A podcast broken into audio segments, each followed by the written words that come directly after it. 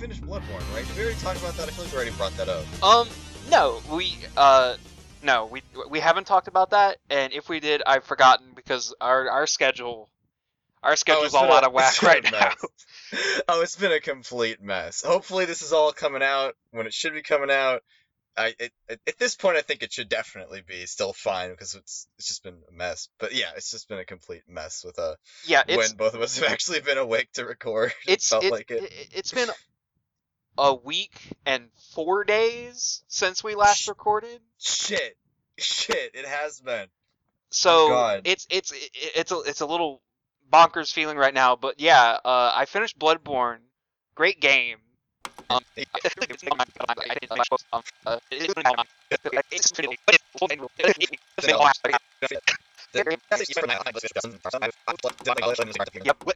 Uh, oh god. What? Why? It's like I, I think that I, I feel like uh I feel like Metal Gear Rising really just destroyed uh any video game's right to do the thing where you're like you you kill people. Oh, those are people you killed. Metal Gear Rising is the greatest video game of all time. Um, and I think that's about where I'm gonna cut it off, so that we should probably go on topic. Yeah, yeah. Let, let's talk about Homestuck. Let, yeah, okay. Alex, when you edit this, just uh, make it make it slow down with the part where I said that Metal Gear Rising is the greatest video game ever made, and then uh, then, then we can talk about the reading. Uh, wow, this reading. Um, Wow, reading. What happened? I probably should have reviewed my notes before hopping in here.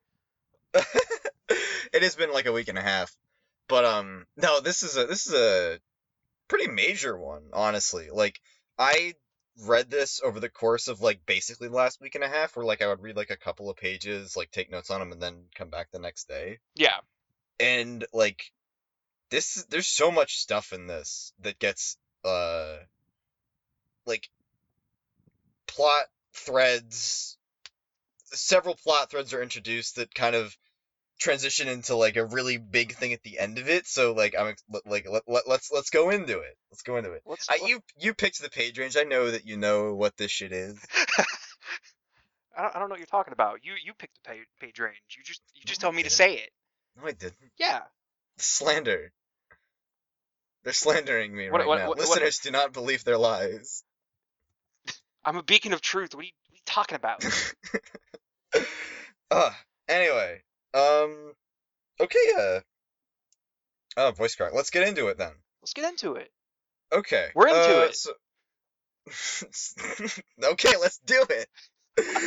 All right, so um, this week we read 1504 or 1503. Egg thing appears uh to 1644. Uh, nightmare timeline is happening. Yeah. Um. So we open up uh with the the thing that I totally predicted last time and didn't just read a page ahead to see what happened. um, Dave's entry object is a is a crow appears and it poops out an egg, and that's his entry object. It says egg in a in like a little GIF uh, of scrib- scribbled words, and I I think we brought this up last time, but like do you remember saying egg just being the funniest thing in the world Yeah, on Tumblr yeah, yeah. in like 20, 2011, Yeah, we 2012? we did talk about this last time, but I I do remember that. It, yeah, It still kind of happens sometimes today. I still see people use egg in funny context just because it's the word egg. yeah. I don't know if like that. When did How to Base? When was How to Basic like Oh wow. popular? Deep cut, Uh, deep cut. How to Basic was was popular. I want to say in like 2014, maybe at the peak, maybe. Okay. I know he so, started like- in like maybe like 2010. so this could be the origin of like egg-based humor. And Yeah, yeah, it could be. What if, what if How to Basic was inspired by Homestuck for egg-based humor? I think that like smashing eggs and stuff, like the physical comedy of eggs, is probably like a layer out of just saying egg. Yeah, But like, I would not be surprised if How to Basic like did all did all the How to Basic videos as a direct chain of uh direct chain of results from this egg panel. and the the MS Paint scribbled egg gif. But yeah, uh, so Dave's got his entry item. Um, the unfortunately for him, the crow sprite uh takes the egg and makes a nest of it on like the the radio tower, I guess, on top of his uh, apartment building. Um, Dave is Dave is uh bamboozled by what he's supposed to do with the egg. He questions if he has to microwave it, he has to hatch it or something, how to how to enter. Um, I actually don't think that it's ever uh, resolved how he does it, uh, or at least not in this reading. It is not. Yeah. Um, let's see. We yeah we see the the crow sprite takes it, makes a nest. Dave's pissed, can't get to it.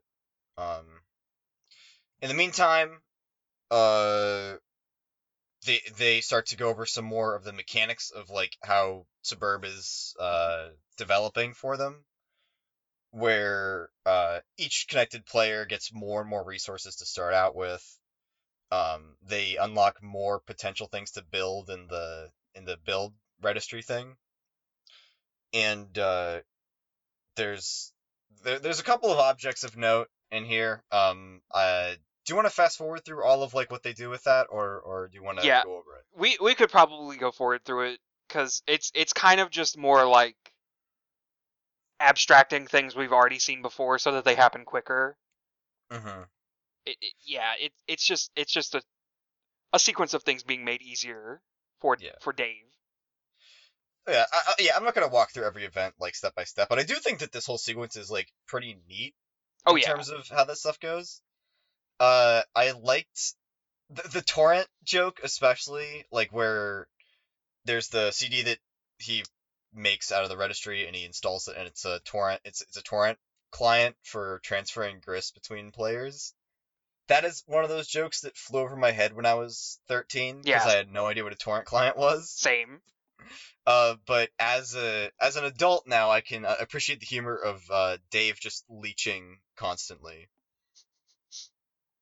Because honestly, he is that kind of guy. Yeah. Let's see. Um, where was I? Where was I? All right. So going forward through all that stuff, gonna land at 1523. Uh, where Ro we go now to Rose. Uh, in her land again. Um, and this is one of those points where I part of this pester log we saw before, but I wasn't sure what to what extent it was, and I I am just so fed up with uh Homestuck.com's slash the old MSPA search function. Yeah, it's it's really bad. Um I I typically just like take like a a line and just like put it in quotes and Google it because that that typically brings up the the page that I'm looking for. When you Google a quote from a page instead of using the built-in search function, which basically does the same thing, that it's it's not getting the job done. Eh, for for any listeners who do, did not read this comic in like years and years ago, a decade ago, this is how it always was. This search function was implemented sometime like in 2010 or 2011, and it it it, it it's still it, it was always this way. It just doesn't work. Or like it, it is barely functional and it is extremely user unfriendly. I hate it. And it's especially annoying when you're trying to go through like pester logs that occur multiple times and see uh like find the context for things. Yeah. I was also able to figure out that uh half of this pester or like a chunk of this pester log happened before.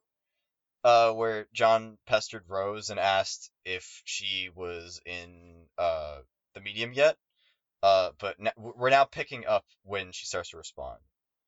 Um, so Rose uh brings up that the trolls were contacting her, or they they they, they discuss the uh contact they've had from the trolls and how they seem to want to be friends.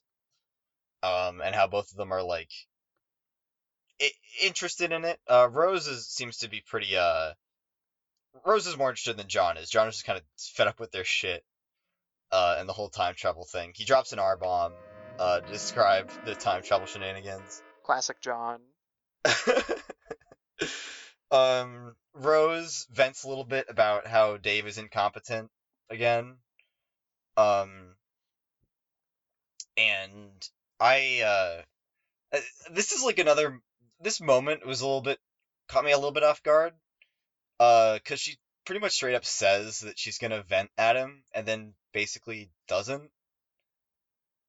Um, besides kind of sneaks in that she doesn't think that Dave is very that she doesn't think Dave is very good at what he's doing. Yeah.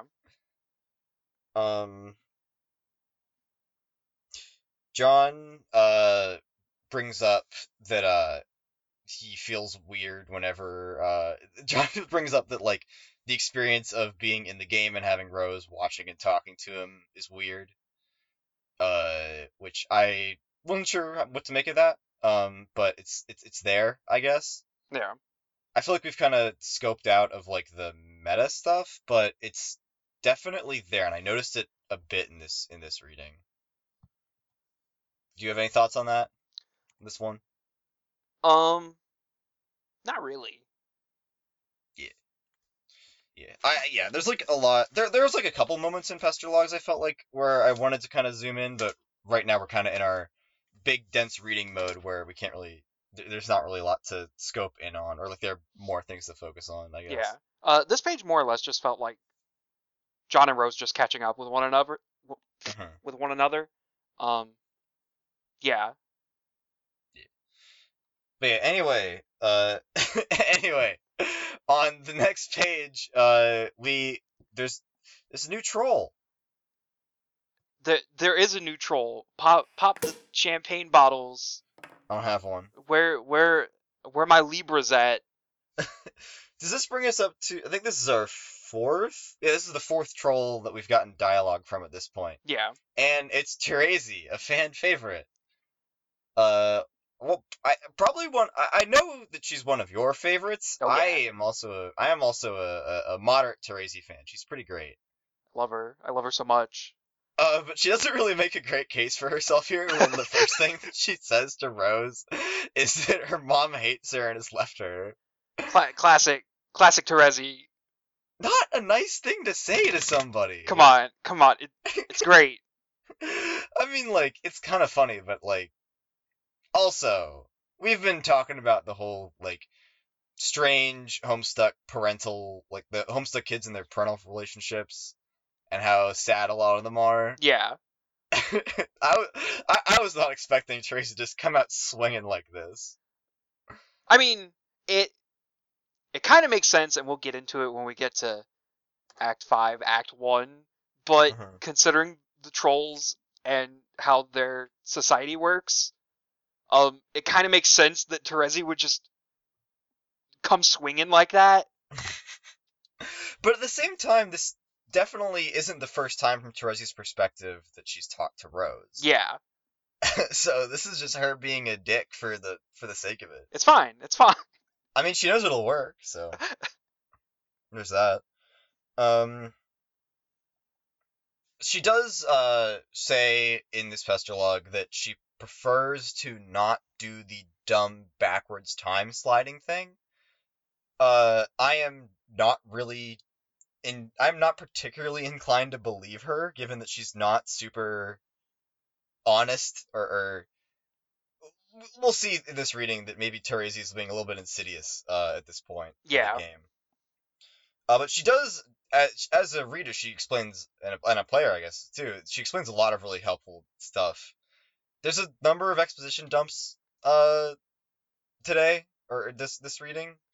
Uh, and this is the first one of them is that she explains the exiles, like mechanically, Yeah, that they help with the session. Uh, they they talk to the kids. They help guide them, and then their job is to after their job is done there, they have to help rebuild the dead planet, uh, that was destroyed by the meteors. Which is yeah, that's that's the point of it.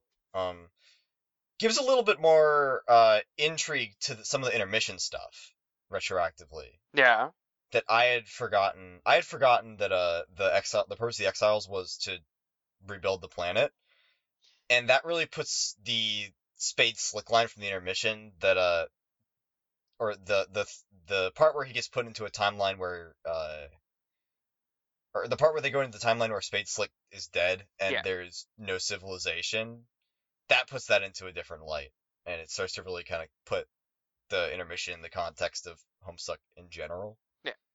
which is neat. Um, and she also says that the point of this is to continue the cycle, quote unquote. Uh, so like sow the seeds of the planet again and continue the loop. She name drops Paradox Space, uh, Mobius double reach around. Uh, and in general, throughout the whole thing, she's excessively cruel, but also very funny. It's great. I love Terezi. Yeah, what, what, what, do you have any commentary on this one? Um, I just think it was fun to read. Like, hmm uh, like she goes she goes through things that like I obviously know very well. So I I I, I when when things like that happen, I tend to like accidentally not make note of them because I don't know. I'm like used to like particular knowledge in Homestuck, so it feels like unimportant to me, and I forget that like This is the first time that we've learned Yeah. this stuff. yeah. Um but yeah, it's it's a great read. Um it's even better uh seeing Terezi be antagonistic towards Rose for like non Homestuck proper reasons cuz they, thing, things happen later that we will get to maybe one day that it it it kind of puts a different light on this this dialogue and I'll keep it at that. Okay. Yeah, we're we're still at the point. Well, I mean, I unless I am generally not. I'm genuinely not sure what you're talking about. Uh, but I wouldn't know if it's like post, if it's like in the depths of Act Six. Oh no, But- no, it like outs it's it's gone. It's like outside of Homestuck proper, like entirely. Oh, okay, okay. So you're talking like different. Okay. All right. Well, wait, maybe we'll get to that someday. I was just gonna bring up that uh, anything that happens in the comic, or at least up until Act Six starts, could basically be at any point in Terezi from Terezi's perspective because of the non-linearity of how the trolls communicate with the kids Yeah, which really puts all of the character relations in a really interesting light. Uh, because it, they they just say basically that, hey, we've already been talking forever, and now I have to actually go through the step of becoming your like becoming acquainted with you. yeah, Uh, which is a really strange relationship dynamic for like even like just friendship. yeah. It um, it's it's really unique. Like I I I want to say Homestuck is probably the only piece of media that like does that kind of relationship between characters where like they're functioning on entirely different chronologies and timescales.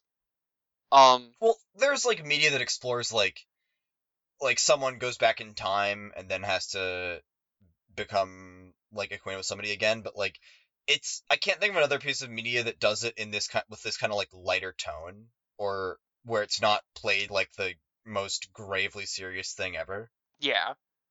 Um, the only thing the only thing I could think of that kind of uses that is Doctor Who, Cursed. because um there there's a the the Doctor's wife um is a, is a character who appears multiple times across like five seasons, and there there's a there's a chart that like shows how their timelines like intertwine, and it's like complete nonsense. You've used up your 30 seconds of ever talking to me about Doctor Who for the rest of my life. I, I get it, I get it, it's fine. I was gonna bring up something like uh like uh Steins Gate or the worst version of Steins Gate, which is Madoka Magica, where like those stories just like focus on like one like there's a tragic relationship between two characters and one of them has to go back in time and like fall in love with them again basically, which is like oh, super tragic. yeah. Uh, but it's it, that's the only thing I can think of to compare this kind of thing to that Act Four is doing. Where, but it's a completely different thing because it's not like that. At least to our knowledge, it's not like that. Yeah, Uh, where they're just kind of have this antagonistic relationship where they're very upfront about, hey, we have to become friends now, so I guess I have to stop being like a super asshole to you for a second, but I'm Yeah. gonna still be an asshole. Storytelling is strange. I, I I wish that there was something else that I knew of that kind of did this because it is an interesting approach to like bashing two characters together. Yeah. Um. Just of, also of note, she, she does drop the phrase Mobius double reach around, which is I think the Act Five, Act One name. Yeah. Uh, really great string of words. Really iconic. Uh, huge orgiastic Mobius double reach around is yeah, it's it's great way to. It, it describes the whole thing. It does. self giant self fulfilling clusterfuck. Um. So okay, so after we, we spent enough time milling about this, uh, the comic then immediately, in its own terms, pulls a mean double reach around, where it goes back to uh a to the past of John wishing Jade a happy birthday. Uh, this is the this is Jade's thirteenth birthday, correct? Uh, Or yeah. twelfth? uh, 13, yeah, thir- 13. 13. Yeah. Right, because they're all in. Yeah, okay. Um, the the Happy Birthday Jade pester log that we already got is split up in the middle, and we get to see the actual exchange between Jade and one of the trolls, who is Karkat.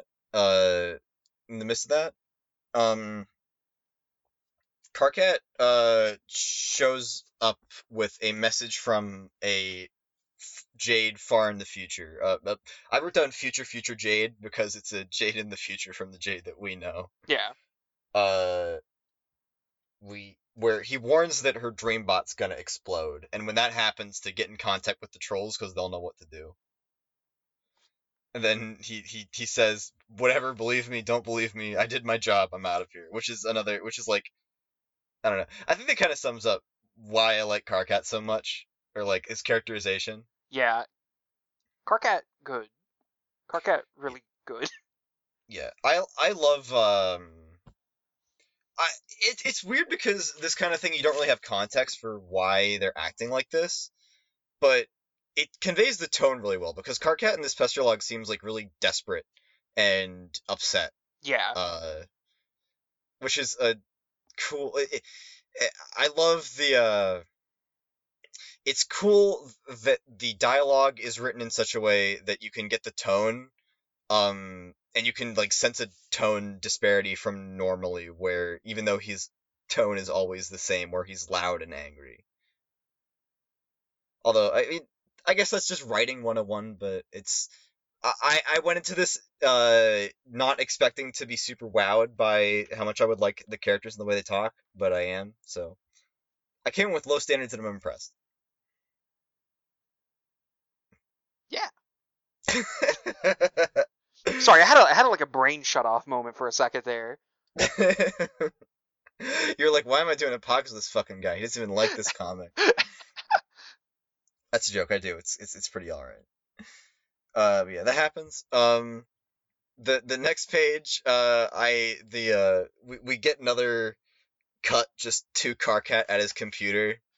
Uh. It's the, it's the guy. pissed off. I I noted that um, there's a couple of these panels and none of them have a background. Yeah. Uh, which I don't know if it's that's a deliberate decision by Hussie to not show what's going on, or if it's just like there wasn't one at this point, or didn't have any idea uh, what he would actually make it look like. I- Also, the the symbol on his shirt is extremely lazily drawn. Oh yeah. Um, I, I I think not showing the background is very deliberate because I feel like at this point Hussie knows like what these characters are going to be doing when he finally shows what they're going to be doing, and Mhm. if if the context of where they are was shown in the background, that would open up That so so many questions. gigantic. Yeah, Uh, yeah. yeah. Um, d- this also just starts to beg the question of like, does blocking on Pesterchum do anything? I've I've wondered that for like years. is uh, like it, it seems just so worthless but then again i remember like blocking on tumblr and how ineffective that was Yeah. so like i guess it's kind of believable at the same time it's just really funny how it never just it just doesn't do anything Um, I, I while we're on the subject of Pesterchum, I also find it kind of funny in retrospect how uh the troll like the rancorous status is basically just reserved for the trolls. Yeah. Uh, it's like this platform was just made specifically for this purpose. Um, let's see. Uh, we the the the the gift efficates uh by past. This is past past. This this is one past Jade. Uh, so the green package saga continues through time. And then uh then um we get another Terezi where Terezi starts to talk Well- to past John. Did I miss something? Yeah. I I I, I just want to note. Um.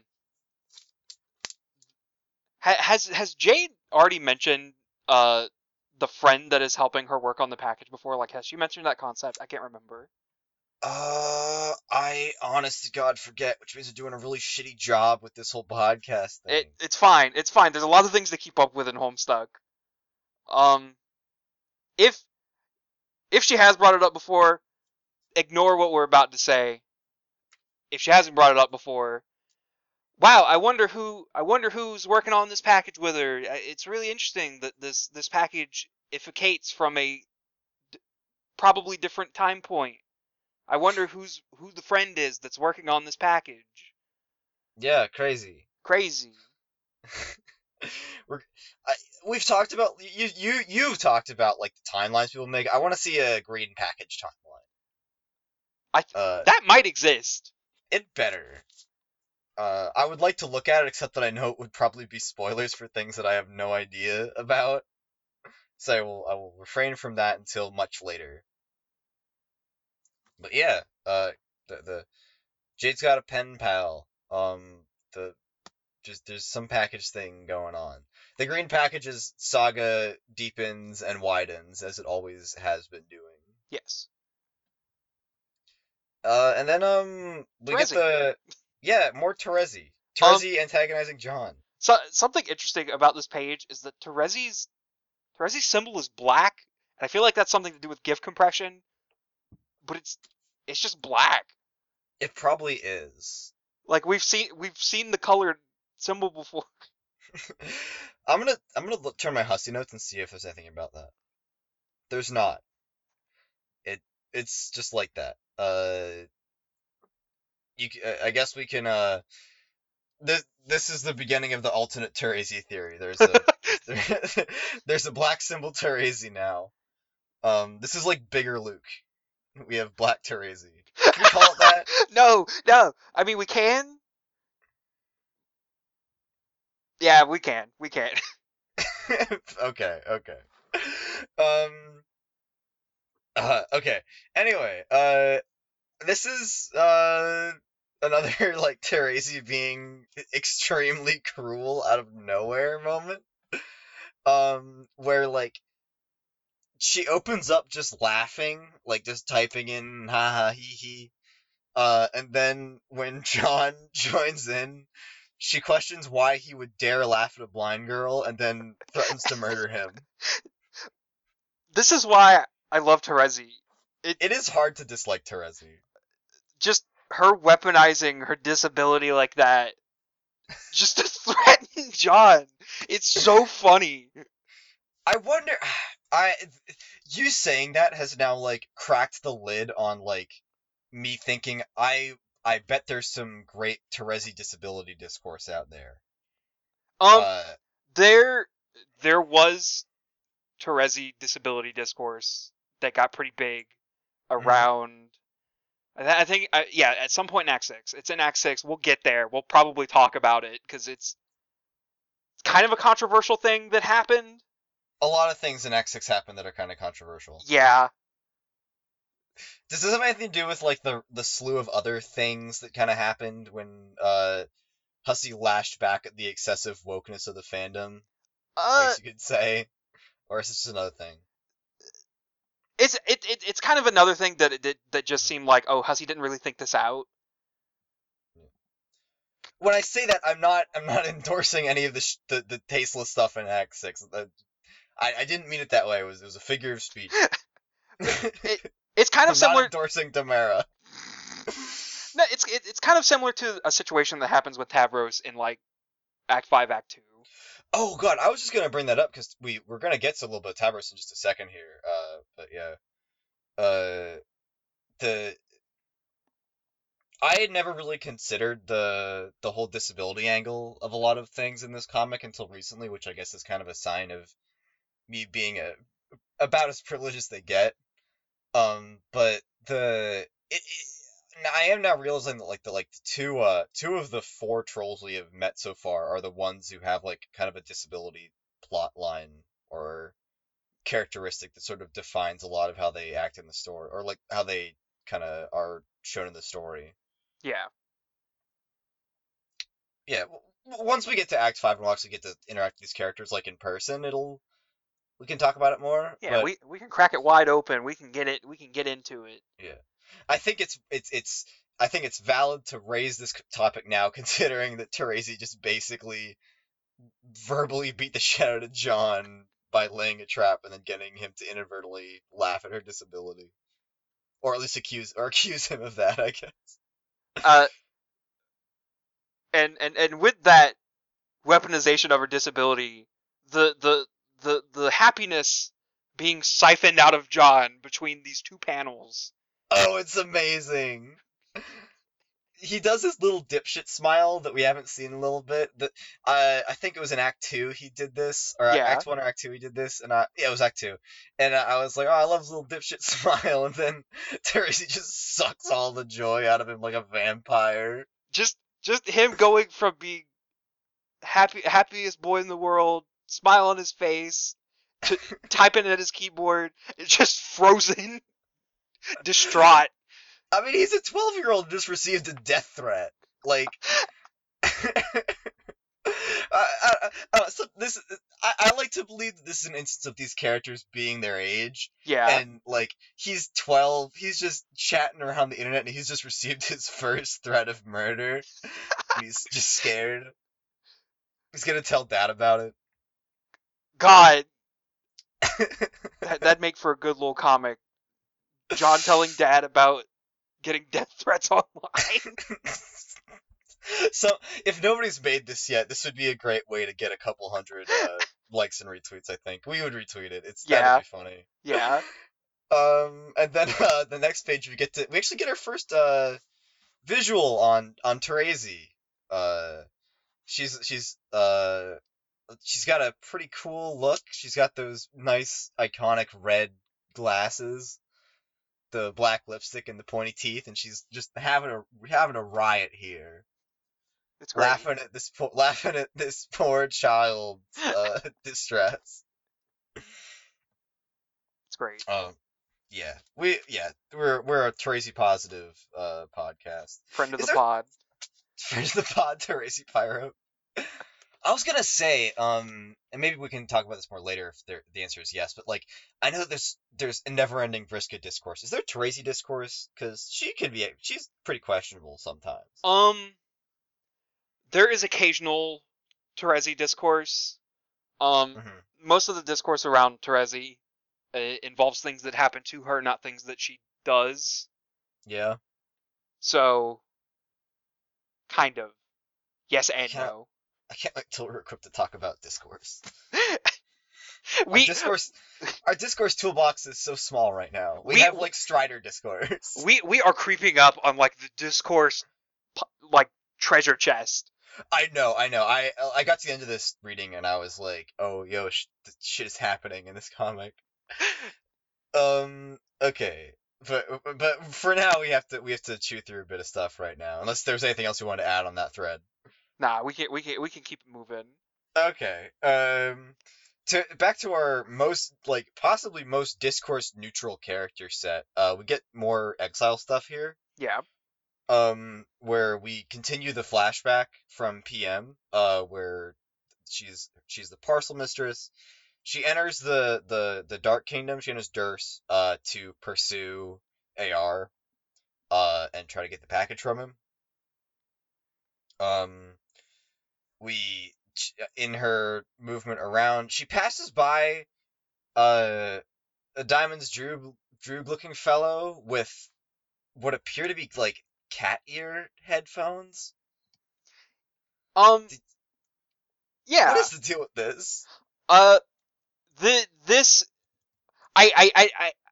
I've I've seen I've seen him wearing this before, obviously, and I it, it always confused me when I saw it, but it didn't hit me until this reading that th- this this was a, a a I don't know if it's like a hairband or if it's actual like cat ear headphones or what. He what. doesn't have any hair. I know, but like it's it's obviously like clothing that was forced on him by by uh the Black Queen. hmm Like like how she tried to get uh Jack to to wear the the funny hat and he wouldn't clown do it. stuff. Yeah, but uh looks like our our good friend uh Droog is much more willing to wear the funny the funny clothes. We don't see his inner monologue. Maybe he hates it. Maybe he does hate it. Maybe he's miserable. Uh, maybe he's Yeah. thinking about committing a hate crime because of it. I don't know. yeah, it, it. I didn't realize for uh basically until you said it just now that this is the effect of uh, Jasper's being prototyped. That he has to wear the suit and the cat ears. Yeah, Uh, because it just is really random and just out of nowhere if you're if you're not thinking on multiple levels here. But it looks funny. it does look Did- funny. It, Did it they ju- even inv- did they even invent cat ear headphones when this panel was published? I I don't know. I, I I I always just felt like those were like a universal constant. Like they're they're just always here. They always will be. Did I interrupt you? Were you gonna say something important? Uh, no, not really. Good, stay in your lane, you piece of shit. uh oh god, we're reading too much Terezi dialogue. Um, I apologize. Uh, anyway, continuing the flashback. Uh, PM takes a very wrong turn somewhere and ends up in the court of the uh Black Queen. Um, it appears uh she's got her uh, all, the aspects that are prototyped onto her. Uh, she's got like the the the, the clown crown, the Jasper Sprite tentacles, uh, the one arm. It's pretty pretty intimidating. Yeah. Don't don't say anything about her being sexy. I, I wasn't gonna say that. Uh, I, I feel like uh, it's it's it's just kind of a follow up to like the whole prototyping thing. Um, Mhm. I don't know if it was ever if if it's ever like said like point blank this this is obviously what's going on, but it's it's just kind of a world building thing that like when John entered, uh, the only thing that his sprite was prototyped with was the Harlequin. So everyone, uh, the the Dersites, you know, they they had to wear clown stuff. But when when Rose entered, her sprite was prototyped with both Jasper's and the the Tentacle Princess. Mhm. So everyone's wearing both of them. So Yeah. it, it's it's just kind of cementing that like whatever is prototyped pre-entry is gonna be the effect. So the Dersites aren't all grandma. that would we we need to see that. We I feel like they would just be all wearing like the glasses. yeah, Maybe have like the the bucktooth smile. I, I I feel like it would be more stark with the Black Queen. I feel like maybe I feel like maybe she would have a face formed to be like grandma's face. This is Nana's terrifying face. thought. Yeah, yeah, this is a bad thought. Maybe we should move on. Um, grandma's grandma's face mashed with like the cat face. ah, ah. anyway, moving moving onward. They do they do have like the cat face outlines. It's subtle, but it's there. Yeah, Uh, anyway, uh, PM is of course quite intimidated by this because it's a quite an intimidating situation to find oneself in. Um, and the Black Queen just directs her to the the office of the Archagent, to to Jack's office. Um, instead of having her killed, which I was I, I I was worried for PM when I saw this here. I was like, yeah, whoa, this seems like a bad situation to find oneself in. Um, but yeah, thankfully, just getting getting redirected to go seek out the paperwork doer. Um, we go back to uh to Rose and her land and her correspondence from her exile. Uh, we see uh let's see um her exile uh takes takes their leave um with the with the message find your sprite uh realize your purpose again rose's exile is so much more articulate than uh the others no Yeah. hate on no hate on the others but it's the, the, the contrast is stark Yeah. um and then we get another payoff on another thing we talked about in like early on where rose uh rose it says on 1540 uh, you return to a more typical mindset. You suddenly feel empowered to make important decisions on your own without supervision parental or otherwise which kind of goes back to what we were what we brought up before with wv and john's behavior in the medium where the way that the exiles like communicate to them like has a really big influence on their own like mental state. Yeah. which is like yeah cool. I think that i think it's pretty neat. Uh and then uh Rose it, it Rose it occurs to Rose to sip the martini. Uh, I was immediately extremely worried here because I know uh, events far far down the line. Yeah. Um. Uh, yeah. When this happened, I just kind of frowned. I was like, man, things are gonna happen later, and I'm. It, it's gonna be rough. Uh, no, but she hates it. She'll be straight edge.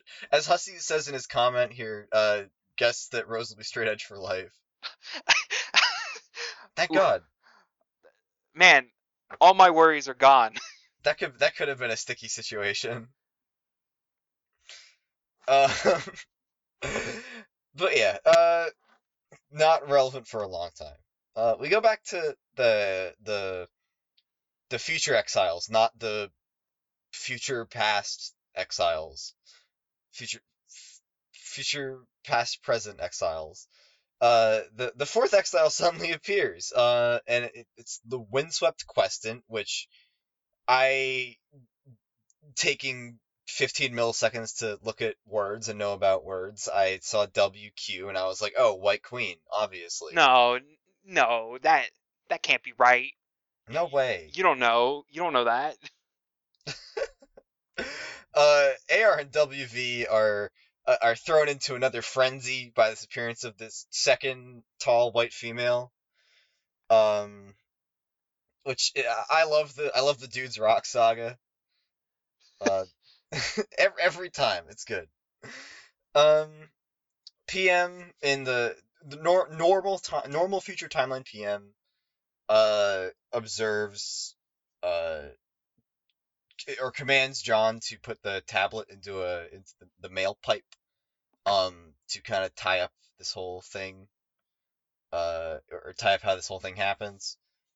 Um let's see. Uh we go back to the uh future or, or the the past present exile. This is confusing. How do I, i'm just gonna say the exiles and the the the normal present time um pm locates jack's office uh he is nowhere to be found uh there's a weird like dress hanging up in jack's office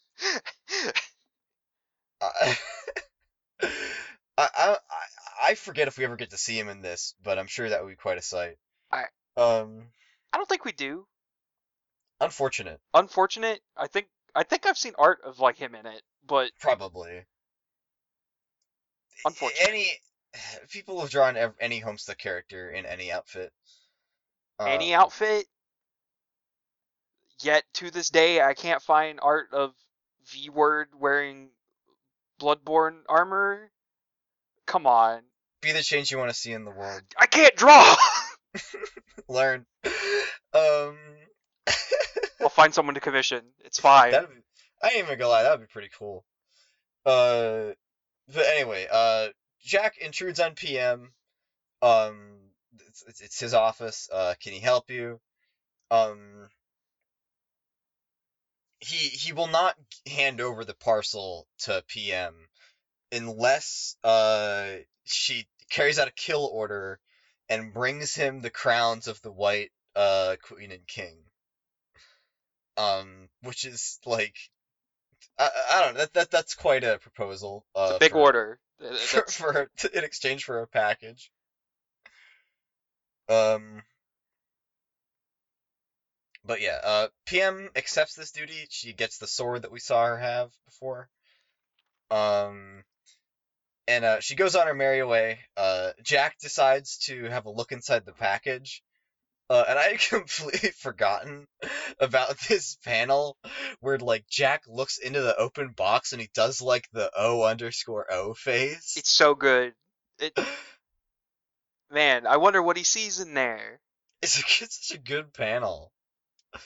I I feel like I've seen and probably made countless like image manipulations of this panel where like something's coming out of the box. He looks into the box. There's a baby Dave in there. Did you ever hang around in like the MSPA forums and im- image manipulation threads? I, I, I did not. I, I wasn't a forums person, but I yeah. But I you- was like not sorry. I was like not like super active on most of the forums, but I did hang out in the image manipulation threads a lot. And I, I think this was a pretty big panel to be memed uh before like the Act 5 Act 2 slew really hit. yeah, Uh but yeah, it's it, this panel's great. Brings back some memories. It's also just really funny. I, I, I I was gonna say you saying Baby Dave in the box brought back a, a very, a very suppressed memory of the Baby Dave meme. Oh yeah. Uh, uh, oh, we're not even to Baby Dave yet. Uh, I just brought that. I just brought that up completely out of line. I'll, I'll talk about it now instead of waiting until we see Baby Dave. We'll, Okay. we'll, see baby. we can talk about it again later. yeah, we, we can talk about it again. But uh, oh man, the the whole the whole meme of like printing out pictures of Baby Dave and like hanging hanging them up in places Mm-hmm. IRL. Man, what a what a nightmare forgot- realm. I I had forgotten that it made its way into reality. Oh and yeah, wasn't it. just like a meme.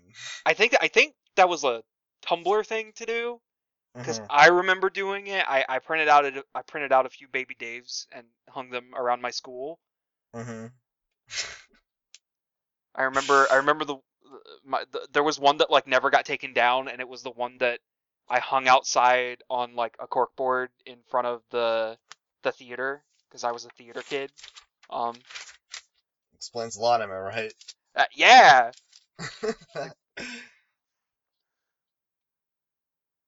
I don't know. I, I, I, I'm just gonna let you sit on that. Actually, I, I, d- I don't I don't hate theater kids, but you know, theater kids. theater kids. I mean, I wasn't like a actor or anything. Mhm. I, I wasn't one of those theater kids. I was I was backstage. I I moved stuff. uh, I bet until- you like Hamilton, you piece of shit. Come on, come on. I, I worked my way up to being the, the, the lighting and sound director. Come on. I I, I Fucking- deserve respect. Fucking careerist. we we got to move on. We got to get out of here. we gotta. it's a. We've lost the theater kid audience. I've I've narrowed our base. That's further. everyone. That's everyone. That's like Oh, all God. Homestuck readers. Oh. Oh, oh wow, well. They're, uh, they're gonna get t- uh, uh, ten years from now when this is done and we can do analytics on where people dropped off and like the curve. We're going to see a big drop at this episode. no one's gonna listen after this one. Um, let's see. Uh, where, where were we? Okay, so we go back to uh, our, our some of our kid characters. Um, J- we go back to Dave's apartment where Jade is kind of deploying shit willy nilly, uh, because the Strider household is tiny and they she got to put it somewhere. Um, she's uh deploying a bunch of shit so that he can captchalogue it and then uh like make a punch card. Um, he's just giving up on make keep like making sense of it. Uh, but they kind of continue to work with the alchemiter and make this whole streamline the whole process further. Uh, there's some pretty. This is like a pretty cool sequence I thought of like the logic of the jumper block and Yeah. basically streamlining the uh the whole alch- alchemy process or like making the machine more self-contained. Yeah. Um, I do want to just touch on the the attachment that just attaches the giant metal statue of like the Game Bro guy on it. Do you know what the Game Bro guy like that the the drawing of the guy in that pose is from? I do not. Every time we have this moment, I'm like, yes, I'm the lore master. Is this from the Wizardology? Book? It is not from the Wizardology book, but it, it is from an unbelievably offensive Team Special Olympics comic. oh no! No, is- not that. You you've invoked the name of Team Special Olympics.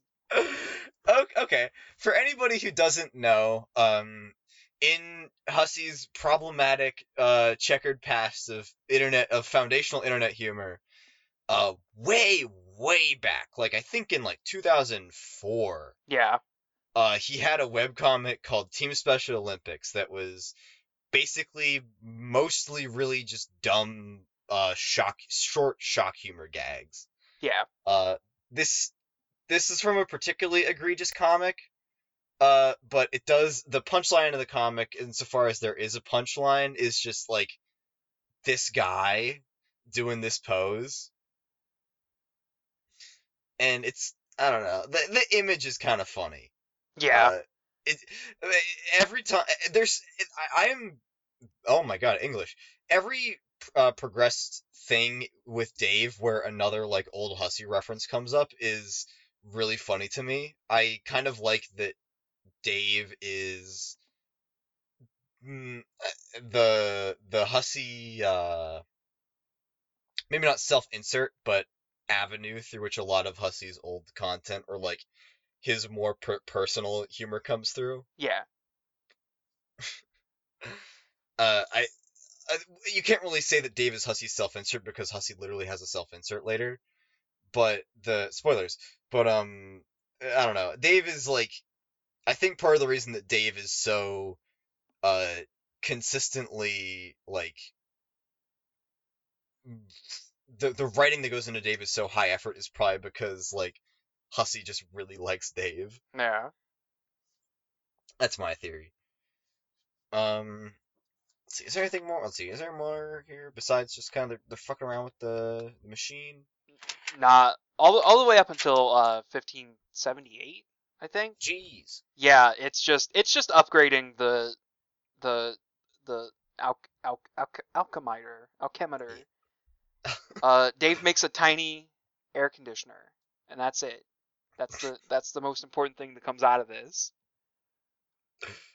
Uh, there's the what was it? Uh, the when Jade tries to draw the IntelliBeam laser station on her capture pad, it turns into some kind of Lego mech that I feel like I should recognize, but I don't.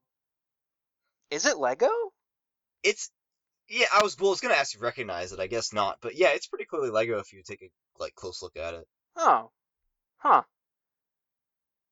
Oh, it it is. has like a I, I on on a further look, I doubt this is a, an official Lego thing because it has like the Zone of the Enders dick cockpit. yeah, it's maybe like too cool. It's too cool looking to be actual Lego. Hey, we love Bionicle here. I know, I I know, but like Bionicle was like its own thing. Like a traditional Lego set, it's got to be like high high effort to be looking cool. There was the like the old anime style. We're we're getting off track here. There's like the old anime style the like Lego mech line. I don't know if you're familiar with those. But I'm, I'm not. All right. They're they're they they, they came with pe- the little li- minifigures came with like anime hair pieces, and one of them I cut my finger on one time because it was really sharp. Huh. But yeah, Sad. we don't have time. We don't have time on this one to to to get stuck on the Lego conjecture. Um, let's see. Uh, John. We go back to John. John has found the car. Uh, that has already been plundered by AR. So the the package eludes him further.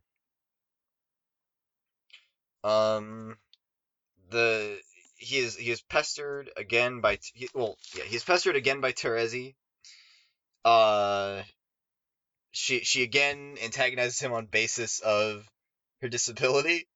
Um, the joke in, here uh where Terezi says not to make fun of her handicap um and then he counters with the blindness of the leet speak and then she says both is really funny to me but also kind of uh raises the question of if the trolls are like behest somehow to type like that. Yeah. I was for a second I was worried that my audio cut out. Uh, We're having we're having a lot of awkward pauses this episode. I don't know what it is. I was hoping that you could fill in there, like say like, well, yeah, the trolls have to talk like that, or like, no, they just do it because it's funny. Uh, but no, I guess I. I, I- gonna- I don't know if if there's ever a reason given. I I know there's a reason given for why Terezi types the way she does, but I mean, like the the letters that she replaced, the numbers she replaced with are like four, one, and three, which is like a pretty dead giveaway that something's going on. I, yeah, but like but like there, she has like an actual like lore reason for those Mhm. numbers. Like those numbers are important to her for a reason. But with the other trolls, I don't think there's any. I I, I want to say that like she's like the only one that has a reason to type that way. Uh, Tavros, Tavros has a reason. Um, I think, or, or Does he have I a forget reason? if this is Is it because he's I a don't know if it's- tool? I don't know if it's it's that he sucks. Uh, I don't know if it's canon or if it's just like a really popular theory that um Tavros uh he tries to use caps lock because um like it, it makes him seem cooler uh like Karkat. Oh.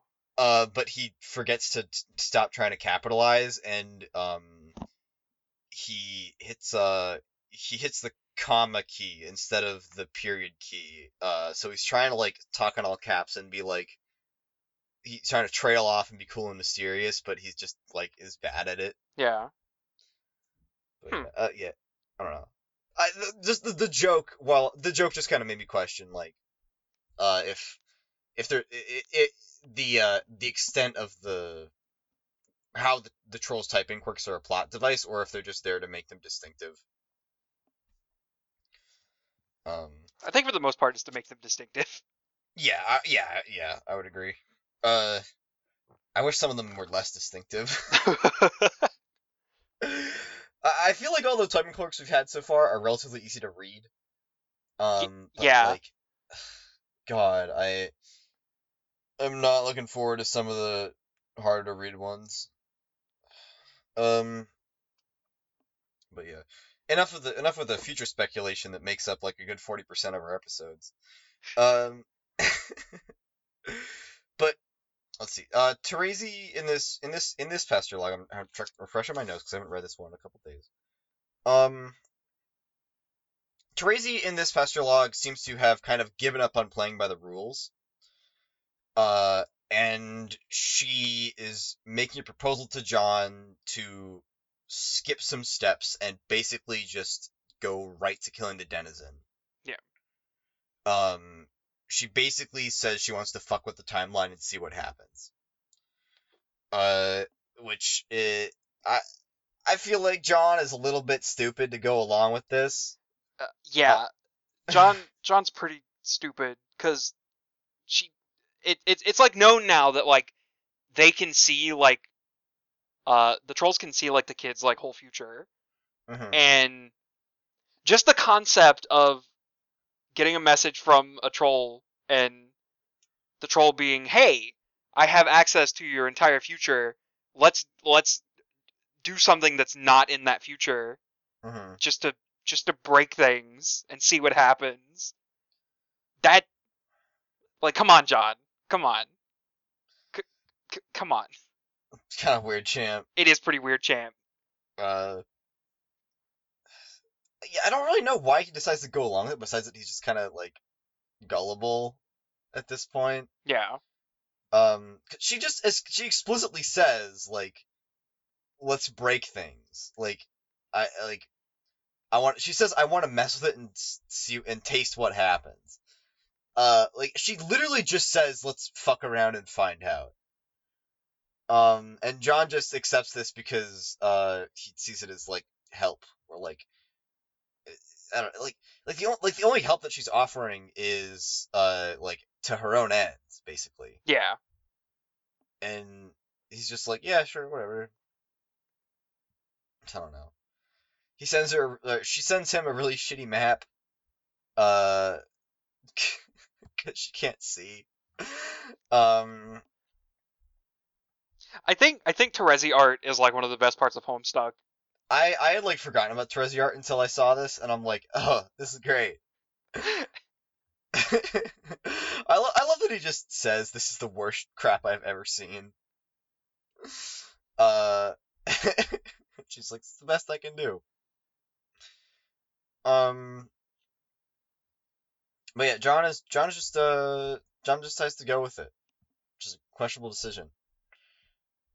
Um, we go we get to see oh oh uh there's this page on 1581 um where the the way that the the page is like uses to kind of go out of a scene i was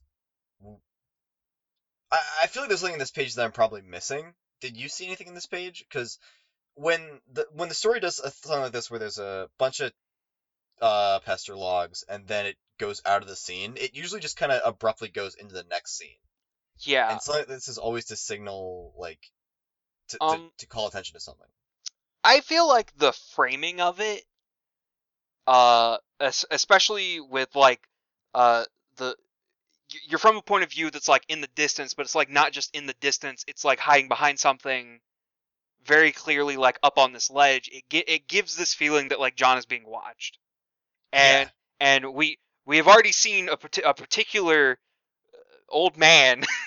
a particular grandpa harley we we have seen Grandpa Harley roaming these streets, hmm uh, Glock in hand, showing these monsters who owns the planet.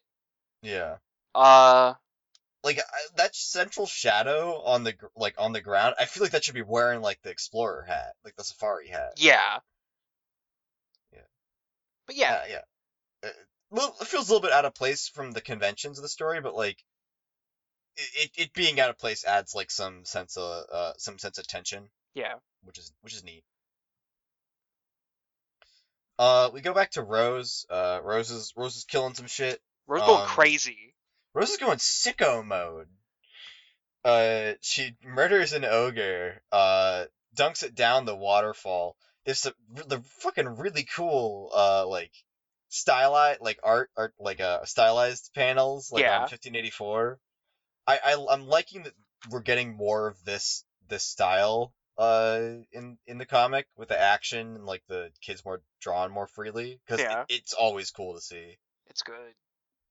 Hussie, good Um, artist. Yeah, yeah. Uh, it- yeah, it, it, it, this is like a reminder that like Hussie has made some cool comics before that like really utilize like perspective and motion in really cool ways. And I'm glad that more of it is coming into the comic. Especially like her like riding the ogre with the needles in its eyes. Yeah. Um, pretty badass. Uh, Rose gets a contact from Dave. Um, I was, uh, I have in my notes, uh, with this log, I was gonna say, I, um, I am glad that, uh, the, it just occurred to me out of nowhere that I'm glad the Rose and Dave pester logs are, like, getting less, like, sexual. Like, the, the, the weird tension that was present in Act 1 and a little bit of Act 2 is, like, not as present anymore. Um, because I, I I was just reflecting on like some of the awkwardness that I felt reading the stuff early on, and then now it's a lot less present.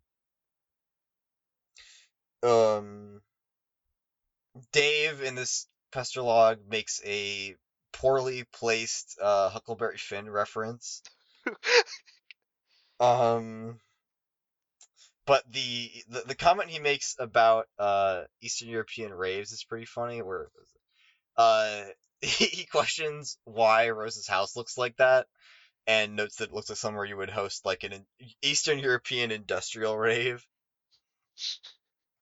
Just, yeah, yeah, yeah, yeah. Um, I don't not really a ton to note here, unless you had anything to go through with. Yeah. th- I don't. I don't. I don't really think there's anything worth note going through on this Yeah. page. Yeah, I, I guess it says something like the the main thing I had to note from this is like what it isn't. Yeah. Just kind of two. of the- It's just kind of two like unremarkable characters from two characters from unremarkable dialogue from two characters that we are already pretty familiar with. Um. On the bright side, though, we then get some uh some there's there's some troll action happening. Uh, Dave and Kanaya uh have their first conversation here. Um, and then I I had in my notes I'm glad that the that the Dave and the Rose stuff is like less weirdly sexual. And then for this one I have immediately never fucking mind.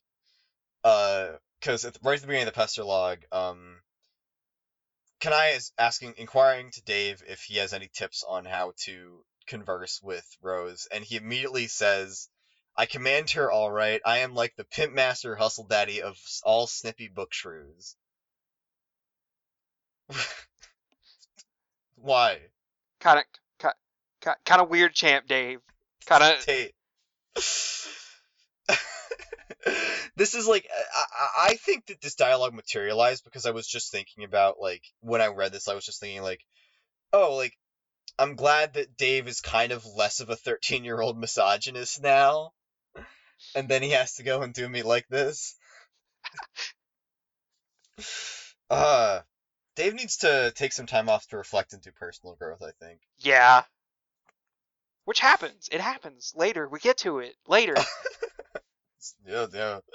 Uh, yeah, all right. Um, the uh, dis- despite that initial weirdness, this dialogue owns. I would say. oh yeah. Uh, it it it's pretty good. Yeah. Uh, Kanaya basically wants uh to get tips from Dave on how to communicate with her with uh, Rose better. Yeah. Um. The uh. Um. Dave basically says to do irony, uh, more heavily. Um, I don't know. It's it's just really these are I think. Watch these two characters talk is really entertaining. Um, because Kanaya is like doing her thing where you can't tell if she's being genuine or so sarcastic that it that it's too dry to tell. Uh, and Dave is like basically uh he he's still skeptical about the trolls. Um, but he cannot resist uh like indulging Kanaya uh just the way that she approaches him. Um Dave like he like immediately assumes that uh Kanaya like has a crush on Rose. Um he says uh he after after assuming this, he gives he gives advice uh very straightforwardly and then uh signing off he says good luck bro which is i don't know i i, I found this to be really hilarious uh dave like a, a, a good dave bit Yeah. It it's good. Classic Dave. um i also thought it was funny that uh like dave assumes that kanaya is a boy or like is is like he calls her bro a number of times in here um and that it, it's like a reminder that like we actually didn't know the established genders of the characters at this at this, point Yeah. i don't think what did you think about the uh dave assuming that Kanaya is a guy uh in I- this pester log I I I feel like it uh for for those who aren't in the know, the, the Dave, Dave's gonna have a little uh character arc involving his sexuality. Um as many characters do as as many characters do in Homestuck. Um I I, I- don't think well, I do think I, I Dave Dave suppressing his sexuality has always been like a big talking point in the Homestuck fandom. And I feel like Dave's immediate jumping to this person seems to have a crush on Rose. It's obviously a boy. I feel like there's something that can be said about that because, you know, gay people. yeah uh dave's being uh pretty like ag- ag- aggressively heteronormative here um I he, he breaks out more bros in this conversation than he does when he's talking about his brother. Um, but yeah, it's it's a little strange. Uh, but yeah. Um, there, there's like a, a couple of things in this in this section that like kind of start to raise like the the seeds of things that we will see more and more of that are like popular topics of discourse in the fandom.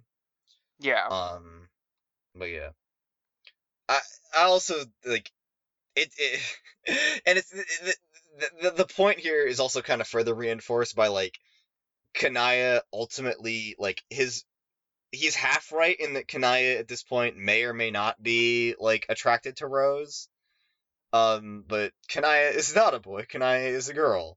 Uh, so like, be less homophobic, Dave. Come on, Dave. Come, come on.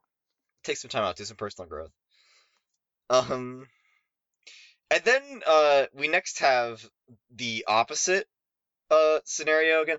I I like how the way that these pester logs with the trolls been handled with uh Rose and Dave has been like kind of mirroring each other, where uh Tavros contacts Rose, um, and asks for advice on how to like communicate better with Dave. Uh, Rose um does a very Rose thing here and decides to just fuck with him which I every every time that there is like a big Rose like character moment, I remember why I love this character so much. Uh, cause basically she just abuses Tavros here, um, and sets him up to do a really embarrassing rap at Dave, or to write poetry as she puts it. um, yeah, I, I I don't really think I can do this pester log justice unless I just read it out loud in its entirety, which I don't really want to do. Um, but she has some really great lines here. Uh, like, she, like referring to doing research. Uh, in like this whole thing is like a research thing. She uh says like drop some hard peer reviewed motherfucking science on his ass. Uh, some seriously government funded shit it will destroy him. Like she's just completely setting him up for failure, and it's hilarious. It it it's good. Uh, this is probably my favorite Tavros content so far. Um, j- something about Tavros blocking blocking Rose and then unblocking her. he sucks so bad. It's so funny. And then Rose just mimicking him. It's it's Rose, so funny. Rose parroting his own quirk back at him to make fun of him is it's fatal. It's lethal. I love Rose so much. Um like throughout the entire thing she's making fun of him. Uh like I don't know. I feel bad to anybody who is like the it might be weird for first time uh readers who might be listening along to be like why are they shitting on this guy so much? And like honestly the comic may not vindicate us but uh, we just we just hate Tavros here for no reason and it's fun to watch other characters shit on him. It's good. It's great. It's really enjoyable.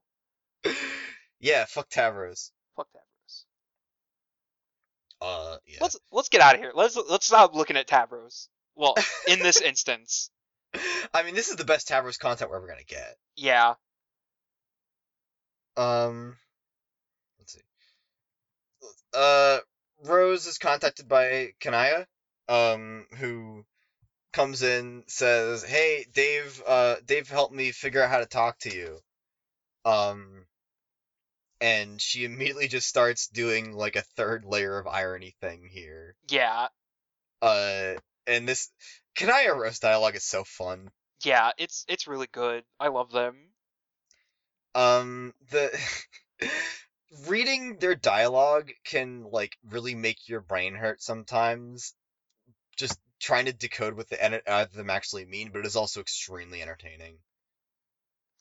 Uh, especially here where what they do is they go over like the like Kanaya goes over the timeline of the number of times that they have spoken and the order of which they occur from both their perspectives. And I just kind of gave up on making sense of these. Uh especially at the point where Kanaya sends Rose a transcript of uh their, their first conversation from Kanaya's perspective. Yeah. I don't want to think about the logistics of this. Um, it is also uh like we don't get to see it. Uh, I'm trying. Or which which one was uh Kanaya's? For, uh, the first time. I, I I can't make sense of when of like when the transcript that Kanaya sent uh, Rose occurred from Kanaya's perspective from Rose's perspective.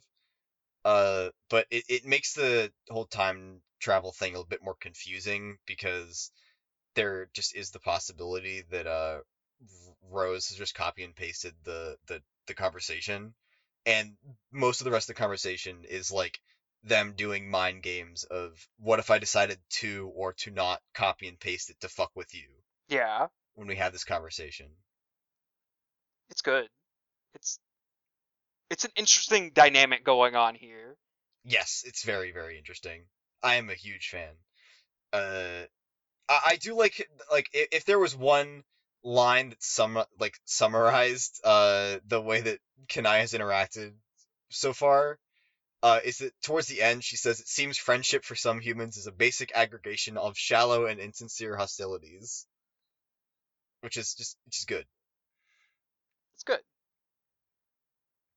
Um, Rose does, and then towards the end, Rose is a little bit of like, uh, I I don't know if she's doing heteronormativity or if she's mo- mocking Dave, where uh she accuses Kanaya of uh having a thing for him uh, and says, "It's okay, bro. You can admit it." Uh, which it strikes me more as just Rose doing irony and making fun of Dave. Yeah. Ro- Rose also has some. Uh, so, so the, the, Rose is also going to have to explore her sexuality at some point. Oh yeah. um, and the next page we we also see Kanaya and we in in the flesh. There she is. It's her. Yeah. Not not yeah. I like Kanaya. Kanaya good. Um, I, I, I feel I forgot if I mentioned this before on air, but I, I, I think we discussed the idea of um, once we get to Act Five, like ranking all of the trolls in order of our favorite, or composing some sort of tier list, uh, individually, and then uh, reviewing it, and then once we finish Act Five, uh, uh, redoing it and comparing our before and afters. Yeah. We'll do that. Yeah, yeah. Sh- shelf that idea. It's gonna. It's coming in like 400 pages. Get ready for that. Get ready for the horrifying. controversy. Horrifyingly close. I don't think I was gonna say anything that controversial. Yeah, you, you're right.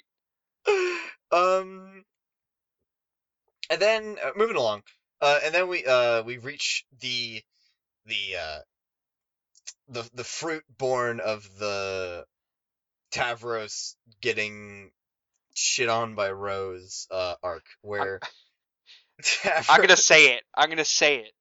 This is the worst page in Homestuck. okay, I would agree, but Dave just saying don't care and then not interacting with any of the rest of it is probably the funniest thing that Dave has done yet. Yeah. Um.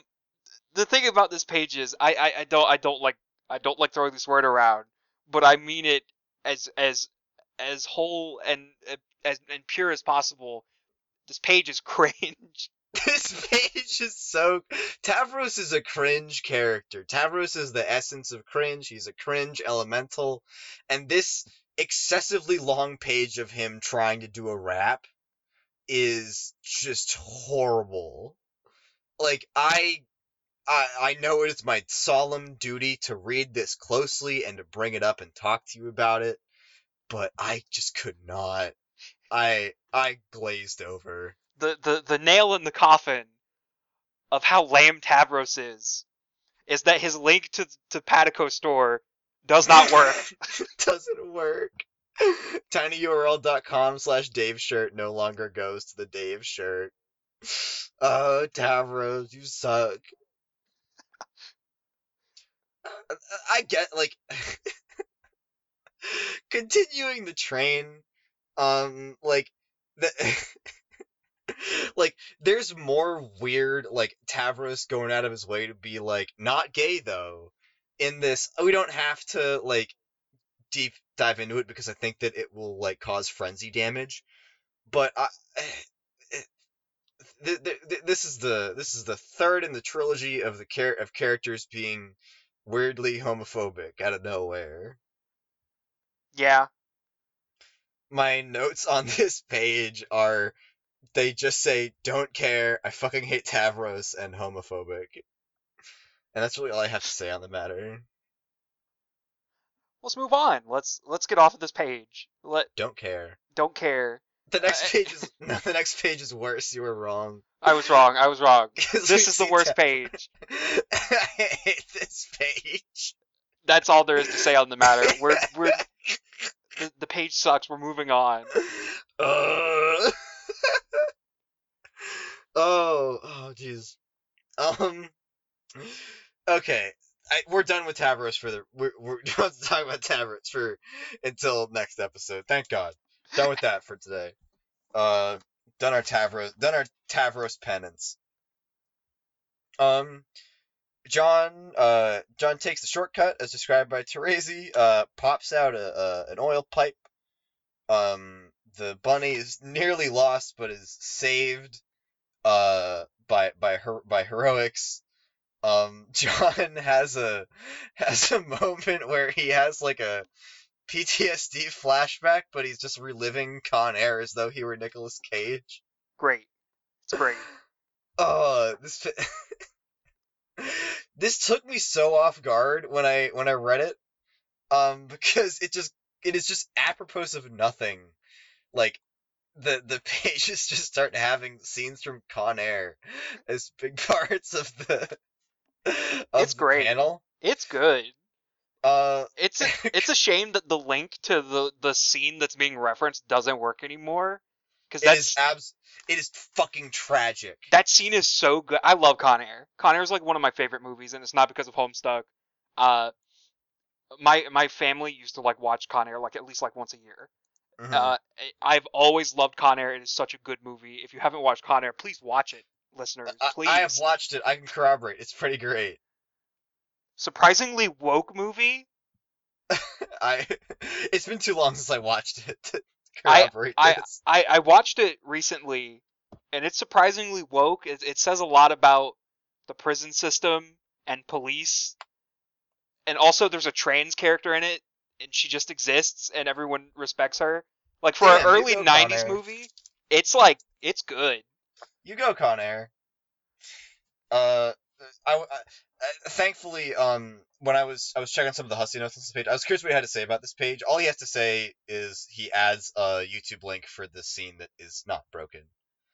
So if someone, if we, if if someone could get in contact with Viz Media and tell them to just like change the link, that would be great. They won't do it. They won't do it. I'm pretty sure that's on the list of things that are broken. it would be extremely easy to fix. It's there's it's still just on YouTube. Um. Yeah, I, not much to say besides Con is a is a great movie. Uh, this this scene comes out of nowhere and it's in the comic for like literally no reason and it's amazing. Uh, both of the trolls that John has been in contact with are harassing him at this point, and he's just he's just having he's just having a moment. He cannot respond right now. Um, but he does respond. Uh, Karkat is really mad. Um, John is like this. This is part of what makes this scene so good. Is that John is like really uh blasé about the whole thing. He's like, I'm just having fun. What's wrong with it? And Karkat is just like flipping his lid. He's just super mad about it. Good. Um, John and Karkat have a minor bonding moment about movies, which I actually really, really enjoyed. Yeah. Uh, like the rest of this pester log is like lo- a- big chunk of it is John and Karkat talking about um movies. Uh, like John, like Karkat raises the topic of John Cusack, um, uh, and he he brings up Serendipity, which I've not seen, but apparently John thinks sucks. Uh, but yeah, it, it's cool to see like a rapport building between these two characters and how they maybe share a very specific interest. It's good. Best Um, I- bros. They're yeah, best bros now. They both love movies. I will now ship them because they both love movies. John Cat ta setting sail. John Cat Real. It's here. uh, we do we do get a little uh, a, a, a- a little droplet about troll cul- culture, Yeah, and, and it's that their movies just have really long titles, and they're very, literal, names. which I think is great. There's just something about that. It's it's really funny. hmm It's pretty good. Uh, I love the uh my one of my favorite like lines in here is like Karkat like uh, you like appropriates a, like a turn of phrase and he says uh before letting this Earth Arabian you call a genie out of the bottle, which implies that trolls have a Saudi Arabia. Troll Saudi Arabia real. Much to think about. chew on that one. Um, let's see. Uh, John mentions that Karkat or that uh, Terezi is uh giving him guidance, uh, which sparks a bit of a conflict over in in Troll Land. Uh,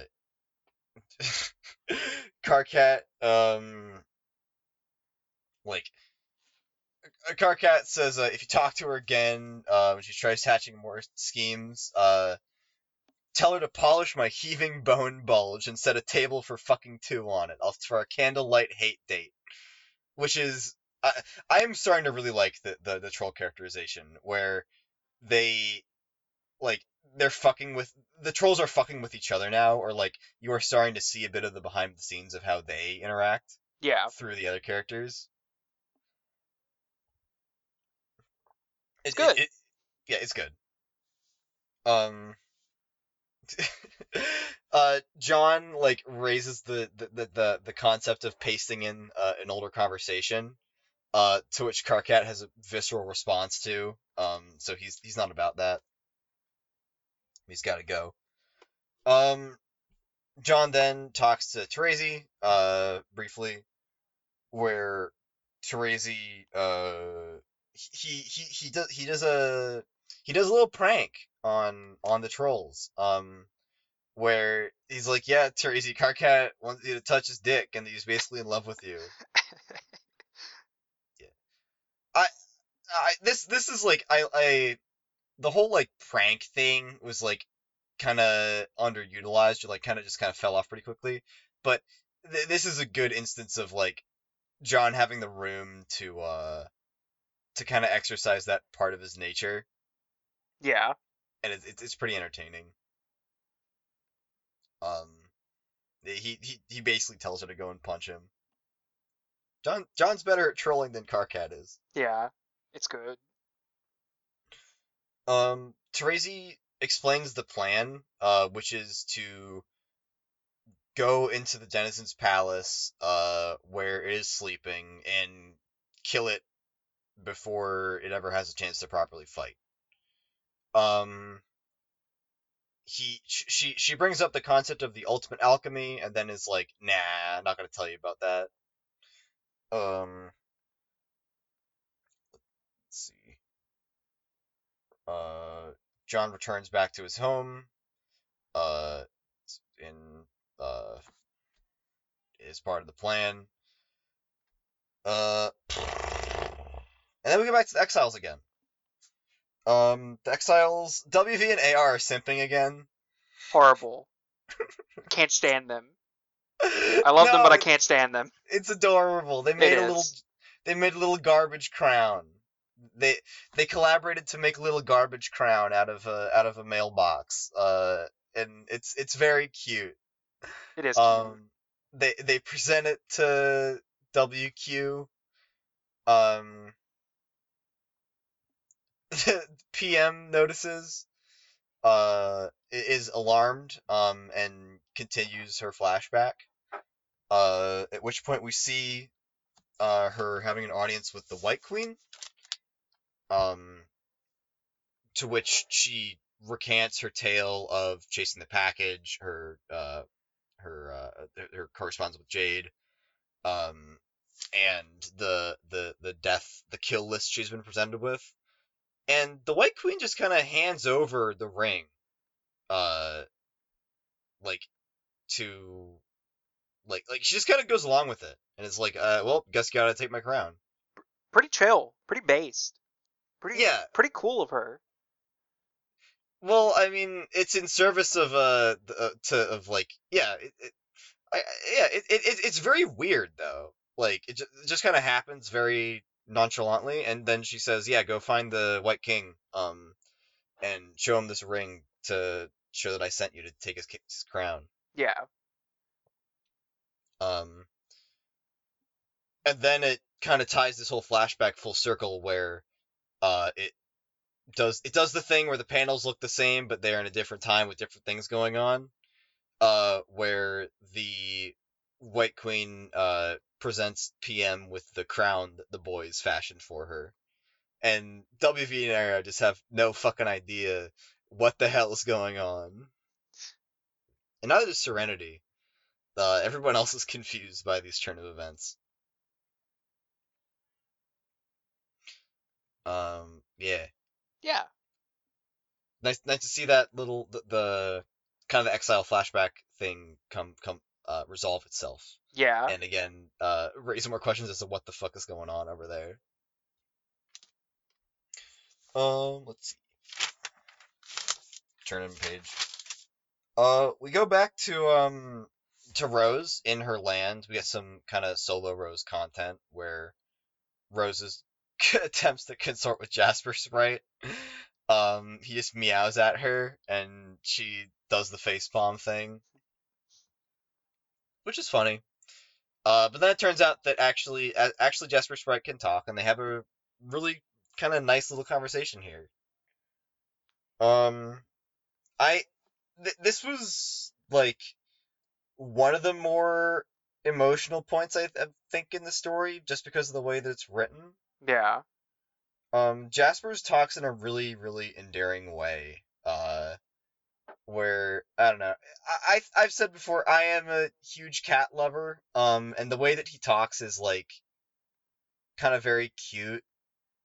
Um, and like maybe not quite characteristic for a cat, but like I can I can kind of see this being like in character for like as, as a cat if Jaspers really loved Rose, um, like this th- this kind of be believable interaction. I don't know. It's really cute. Um, he like kind of does a little bit of explanation as to that there's a denizen on Rose's planet. Um, and then like he goes into this monologue uh about her role as a seer of light and what that's going to mean for her. Um, and it's he kind of explains it in this like meandering way that he's really excited about. Um, that I kind of found myself getting emotional as I read. Uh, how did you how did you process this? Um. Sorry, I had another brain moment. How did I process this this this dialogue? Just all of it? yeah. Okay. Um, I liked it. I'm a big fan of Jaspersprite. hmm Um, great character, sticks around for a very long time, all the way up until the end. Thank God. Um, uh, I, I I love the Jaspers Rose dynamic. It's it's it it is very enjoyable to read. yeah. Uh, I think that's really all I have to say about it. That's Um, fine, yeah. I yeah, um yeah, the dynamic here is like Rose kind of softens up around Jaspers in this dialogue as well, which I don't know, is kind of a cat-like behavior. Yeah. It, it's it's uh, it, I love I love cats, and even the fictional ghost cat with the tentacles that talks in a funny way is like enough to like open me up to having an emotional moment. Yeah. kind of dorky, but yeah. Um, I, I, I like I just like at the end that Rose also was is like very like she's like you're a good cat. I missed you, which is yeah. Um, where okay, moving forward. Um, we have a uh one of these rare uh Jade and Rose pester logs. Um, with a between Rose and a dreaming Jade uh, where Rose comes to Jade and she's like, "Hey, I need help uh, understanding what my sprite just told me." Um, inquires about like waking up and how literal that is. Uh, Jade is basically like, "Yeah, it, it's it's the con- waking up is pretty literal." Um, she explains that the kids, all four of them, have dreamers, like or, or a dreaming counterpart, like Jade does. Um, and that she has to there's will be a process of her waking up within the within the uh on one of the on one of the uh kingdoms. Um something that i something i noticed in this dialogue um is that there's like a line uh from from jade uh where where is it? Um, she says, uh, you have like you're going to start finding out like who you are and what your purpose is. Um, which I think kind of fits in with a lot of the other stuff re sexuality in this reading, where we're starting to kind of see the theme of like the characters discovering their identity and like kind of coming of age creeping in. Yeah. Um, yeah, I just I just thought that was kind of an like knowing like where the story goes, I just found it to be an interesting line like to pick out. I don't know. Um Jade uh introduces that Rose has scribbles on her walls similar to how John did a couple hundred pages ago. Um and Jade says that Dave was supposed to tell her, but uh he didn't. Um, Rose uh, pesters Dave to get a capture of her bedroom um, and send it to her uh, to confirm whether or not that that is the case. Uh, Dave doesn't answer. Um, Jade, uh, we get to see that Jade's in uh, Jade while she's dreaming is on John's bed in John's uh, dream room house, his Barbie dream house. Uh, and he, she's been like running on the walls of his bedroom. Uh, we go back to Dave. Uh, Dave is kind of climbing the the radio tower on top of his apartment, struggling to get to the egg. Uh, we go back to John. John is talking to Terezi uh, about the mechanics of actually getting up to the seventh gate uh, through the jetpack. Um, they figured that out. That happens, and this kind of all pushes us towards uh, John and Dave having one last conversation before John takes off, where John uh, says, "I'm about to go blast off in a rocket pack to finish to, to, to win the game." Uh, Dave basically says at the end, um, "Definitely sounds like you're fucking something up over there, but all right, later." And uh, John picks up Casey, the the salamander, and uh, blasts off. Yeah. Um. Something to note about this this dialogue is that um. Uh, Dave says that it's been four hours, so there there there there is now a another time disparity between like whenever we see Dave, like if he is Yes. shown like prior to entry or like just entered, we, we we will know it is four hours in the past from John's perspective. Mm-hmm. So more more more time differences to deal with. But John blasts off.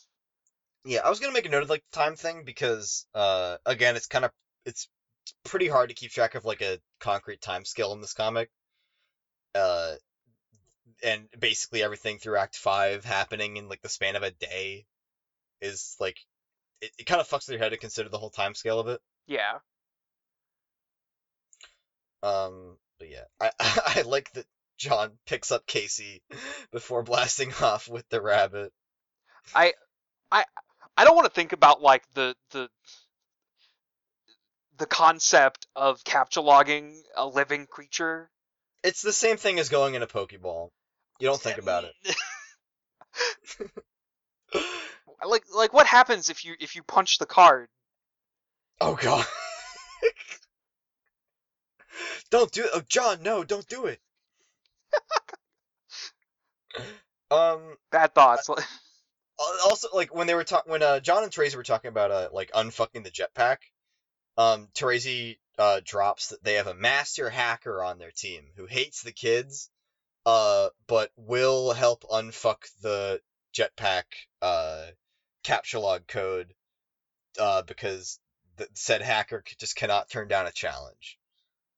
So yeah, I I, I think I know who that is, but it, it yeah, it's there. Um, and the the the captchalogue code for the jetpack is Pachoo, which is a great little meme. Great meme. Um, I really like the panel on 1640 uh, of John blasting off. It's good. Uh, Um, let's go. Let's go to the next page where we see Dave accelerate. This is the last couple pages of this reading are where shit just gets weird. I kind of like rushed through that last chunk because I wanted to talk about this little chunk. Yeah, th- this is probably like one of the most notable sequence of pages that that we're starting right here with Dave accelerate. It just drops. The, it, this floor drops out from under you. Yeah, so we see Dave accelerating. He's he's now in the medium. Uh, his his sprite is now prototyped with Cal. Nightmare, Nightmare Realm. Um, he tries to consult with Cal Sprite.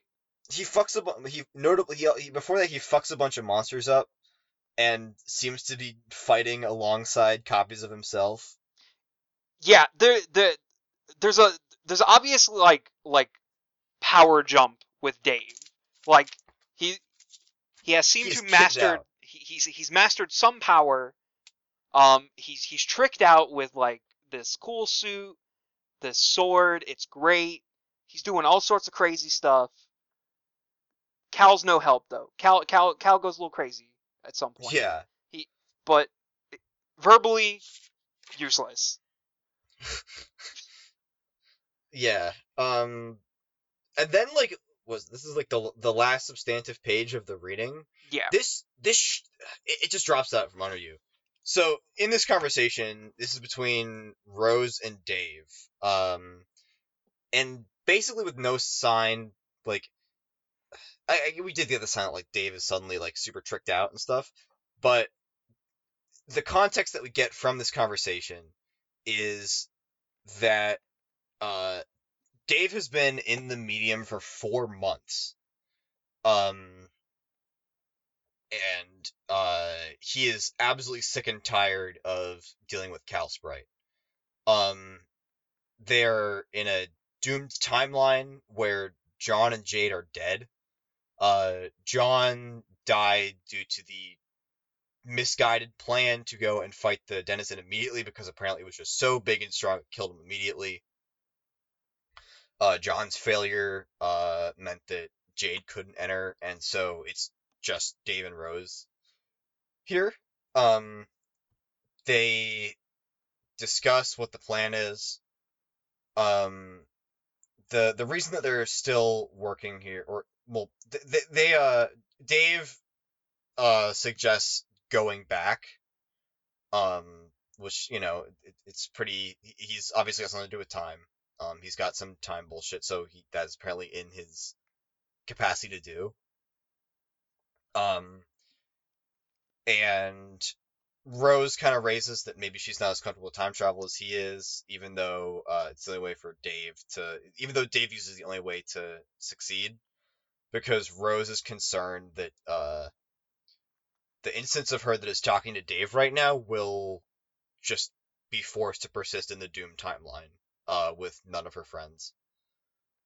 Um, and Dave says uh, the thing with time travel is you can't overthink it. You just roll with it and see what happens. Then he drops an R bomb. Um, but yeah, the this is this is really jarring. Yeah, this page is like heavy. It's the the tone of the tone shift is like insane. It's nuts. Like what we said about the intermission and how that just escalates the violence. This is just dark. Like Uh, two two two characters are dead. Our our our our our main character and and probably one of the most innocent characters of like all time dead. Jade, yeah. And Um, then then then there's the concept of like this worry of like being trapped in a timeline alone as it's it's dark. It Yeah. Yeah. The the tone of the way that Dave acts here is also like really interesting to me because Dave is like really nonchalant about this whole thing. Like his main concern is that he can't get shit done with Cal Sprite. And he's just tired of Cal Sprite, yeah. which kind of like uh it, it, it makes it, uh, have you seen either Madoka Magica or Steins Gate?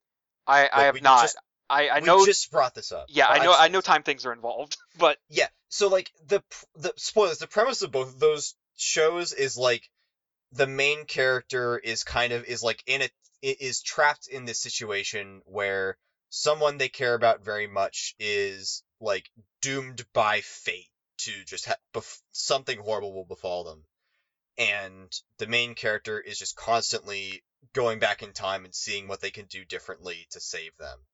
And the way that Dave is like jaded here made me question if something was going on, like if this is not his first rodeo. yeah, it seems weird and out of. It, it, it just seems like weird that if this like that he- Rose is like concerned about being trapped in this foreign universe alone, and Dave is like, I just want to stop having to talk to the fucking puppet. yeah, and like we said, it's obviously shown that like he has like time powers. So it it's it's definitely like he's almost numb to like the concept of like danger. Mm-hmm. Like it, it seems like in his head this is just something that that he could easily fix by going back. Yeah, like he's like just given up almost. Yeah. Like, yeah, I mean, he has given up. He wants he wants to do go or do it again. Um, but yeah, like Dark. It it's dark. yeah, Which is why it's the last page of our reading this week. I was like, wow, this is a great great yeah, place I to stop. you. I hate you. um, but yeah, like just to pound it in, like the last couple lines of this are like Rose is questioning like what the like what the nature of self is and like what's going to happen to her uh after after this failure um and Dave just says like the true purpose is to make a sprite that doesn't make me want to flog myself raw with my own brainstem like he's just he's doing irony to Yeah. deflect from Rose like having a real concern about like f- what what's even real to her anymore. Yeah. And like maybe she's doing irony too, but like she has a very real concern here, and it, it it's weird. Um, shit is kind of heavy. Oh yeah. It's a lot. Uh, what what what's gonna happen to Doomed Rose? Guess we'll have to find out next week. Fuck you. uh, alas, this is alas, this is where we drop off. This is Um, where we drop off. This is it. This is the end. Uh, Yeah. we're, should probably like wrap this up pretty quick because we're kind of at the we're at the two hour mark of recording. I know this Oh, yeah, we- cut down, Uh, but wait, there's probably like a solid like 50 to 20 minutes this that's gonna have to get edited out. uh, yeah, just because of disruptions. yeah. Uh, but yeah. Um. In conclu- do you have any thoughts in conclusion to the entire scope of what we read Um, uh, this- week? interesting things are happening. Uh, yeah, we, we- I, I I feel I feel it all building up to to. I'm excited. I'm excited. I Mhm. say this like every episode oh, But I'm- I'm yeah, for excited. sure. because we're. I've been saying I'm excited so long, but we are like literally on the verge of like everything I've been excited for. basically like i've been saying that as well um where like i've actually like this is like this is where homestuck starts guys but like this is introduced like the the doomed timeline is here now. Uh this is a concept we have to talk about and like how that works. Yeah. the we're getting more of like the actual like character stuff. Like now that the trolls are here they're kind of now that they've been introduced they're kind of like there to help like to be characters. Um we have like some burgeoning like identity stuff being raised. Like yeah like we're seeing things here and i'm so excited to talk about it in our next reading which is what Uh, I'm I'm thinking we go to uh 1778. That's what I'm looking at. that's a year ass number It is. I I, I specifically avoided 1776. hate america any any followers go to youtube and type in that hate america beat but America is spelled with KKK instead of. i think it's just 2k is it 3ks or is it 2ks i think It's, it's, it's 3ks, 3Ks. I I, I Okay. listened to it like a lot. it's a great song it's our basically our entire political position here at ahp Yes. but yeah all right 1778 not 1776 um so yeah uh 1645 1778 yeah uh i think that that just about covers it i would say Yeah. um take take it to the close Uh. we really we really front loaded all of our banner today Yeah. Um, You you've been listening to the, the most awkward episode of a Homestuck podcast. Um, I'm John. I I ruined this episode. You're welcome. I'm Aidan, uh, and I don't think this is our worst episode. Uh, again, as always, uh, big shout out to all of our beautiful, sexy, wonderful listeners. Um, bigger shout out to our even more wonderful, sexier uh, editor, Alex. And uh, we will see you next week with 1645 through 1778. See you guys. Later, gamers. That was the saddest later gamers I've ever heard.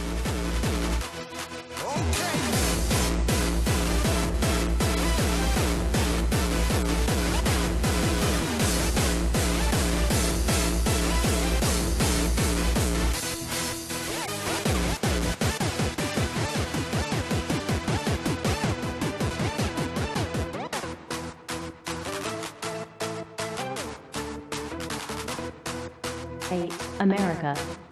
It's the only right thing to do.